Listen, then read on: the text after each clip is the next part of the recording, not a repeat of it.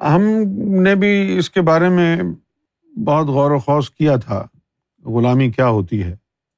ہم یہ سمجھتے تھے کہ مرشد کی خدمت کرنا غلامی ہے، مرشد کے اشاروں پر چلنا غلامی ہے۔ ہم یہ سمجھتے تھے۔ لیکن جب ہم، ہمارے سامنے حقیقت آئی تو پھر ہم کو پتہ چلا کہ یہ غلامی اس کو نہیں کہتے۔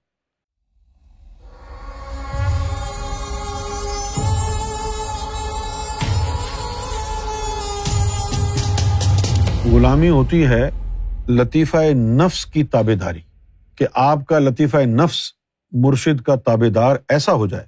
مرشد کہے، بیٹھو تو بیٹھ جائے، کھڑا ہو کھڑا ہو جائے۔ کھاؤ کھاؤ۔ مرشد نے کہا، نہیں کھاؤ نہیں کھاؤ۔ صحیح ہے؟ نمبر ون، دوسرا غلامی کا پہلو کیا ہے؟ اس نفس کی وجہ سے ہمارا دنیا میں دل لگا ہوا ہے۔ یہ اچھے اچھے کپڑے پہننا، اچھے اچھے پرفیوم لگانا، اچھے اچھے کھانے کھانا مختلف چیزوں کی اشتباہ، مختلف چیزوں کی خواہشات، ان تمام چیزوں کی وجہ سے ہمارا دنیا میں دل لگا ہوا ہے۔ اگر ہمارا نفس ہمارے اندر سے نکال دیا جائے، تو پھر رہ جائیں گی ہماری روحیں۔ روحوں کی دلچسپی کا تو اس دنیا میں کوئی سامان نہیں ہے۔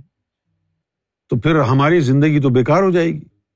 تو یہ نفس کے جسم میں ہونے کی وجہ سے کھانے میں ذائقہ ہے، پہننے، اوڑھنے میں مزہ ہے۔ اور اگر یہ نفس نکل جائے تو کسی چیز میں مزہ نہیں۔ تو جب انسان کو غلامی عطا ہوتی ہے، تو مرشد کامل اس کا نفس اس کے جسم سے نکال کے اپنے پاس رکھ لیتا ہے۔ یہ غلامی ہو گئی اب کہ اب وہ بغیر نفس کے ہے، نہ اس کو کھانے کا مزہ ہے، نہ اس کو پہننے کا مزہ۔ بھلے بہترین کھانا کھا رہا ہے، لیکن اس کو پوچھو کہ مزہ ہے یا نہیں۔ لوگ دیکھ کے پریشان ہوتے ہیں، دیکھو کتنے اعلیٰ کھانے کا رہا ہے یاشی ہو رہی ہے، بڑی بڑی گاڑیوں میں گھوم رہا ہے۔ لیکن اس کو کوئی انٹرسٹ نہیں ہے، نفس ہی نہیں ہے۔ تو اپنے نفس اس بندے کا نفس نکال کے مرشد اپنے پاس رکھے۔ اب مرشد اس کا کیا کرے گا؟ اچار ڈالے گا۔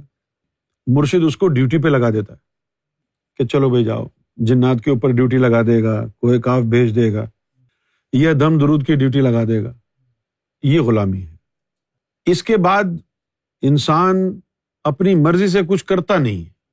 جو مرشد کی مرضی ہوتی ہے، اسی طرح چلتا ہے۔ یہ آٹومیٹک ہو جاتا ہے، اس کو کچھ کرنا نہیں پڑتا۔ اس کا مزاج وہ ہو جاتا ہے جو مرشد چاہتا ہے۔ مزاج ویسا ہو جاتا ہے۔ بھائی، آپ دیکھو، آپ کے پاس ایک کیسٹ ہے جس میں قوالیاں ہیں۔ آپ نے مجھے دی، میں نے قوالیاں اریز کر کے اور پاپ سانگ لگا دیے۔ اب جب وہ آپ چلائیں گے، تو اب کون سی آواز آئے گی؟ آپ کہہ رہے ہیں، یار، کیا ہو گیا اس کو؟ یہ تو قوالی کی کیسٹ تھی۔ کوئی ایک آدھ جملہ ہی کہہ دے قوالی کا، ایک بھی نہیں کہے گا۔ کیونکہ ریکارڈنگ ہی چینج ہو گئی۔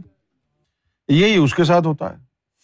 لیکن یہ غلامی جو ہے، اکیلے اکیلے نہیں ملتی۔ یہ پورا پیکج ہوتا ہے۔ یہ غلامی ملتی ہے زم والوں کو کہ اب اس نے نفس کا کرنا کیا ہے۔ تو ان کے ساتھ یہ تین واقعات یک کے بعد دیگرے ہوتے ہیں۔ ایک، نفس کا ہبا ہونا۔ دوسرا، قلب کی ملکیت کا تبدیل ہونا۔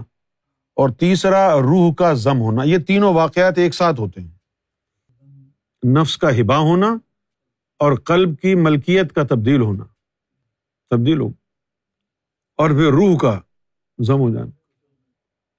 نفس کا ہبا ہونا یہ ہے نا کہ تم نے اب اب جو تمہارے نفس کے جو مزہ تھا، آسائش تھی، جو اس کا مزاج تھا، وہ نفس کے ساتھ ہے۔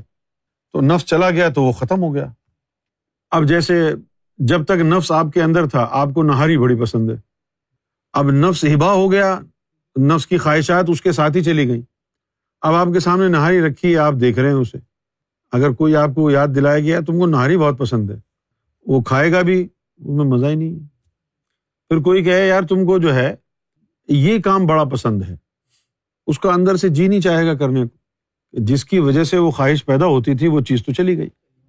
یعنی ویسی ہی بات ہو گئی کہ نئے کپڑے پہن کر جاؤں کہاں اور بال بناؤں کس کے لیے؟ وہ شخص تو شہر ہی چھوڑ گیا۔ اب ایسے ویسے لوگوں کے میں ناز اٹھاؤں کس کے لیے؟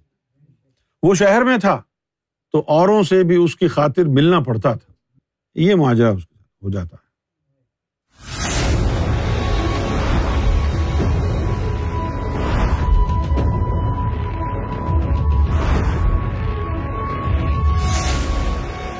چلو تو پھیس چکن گانڈ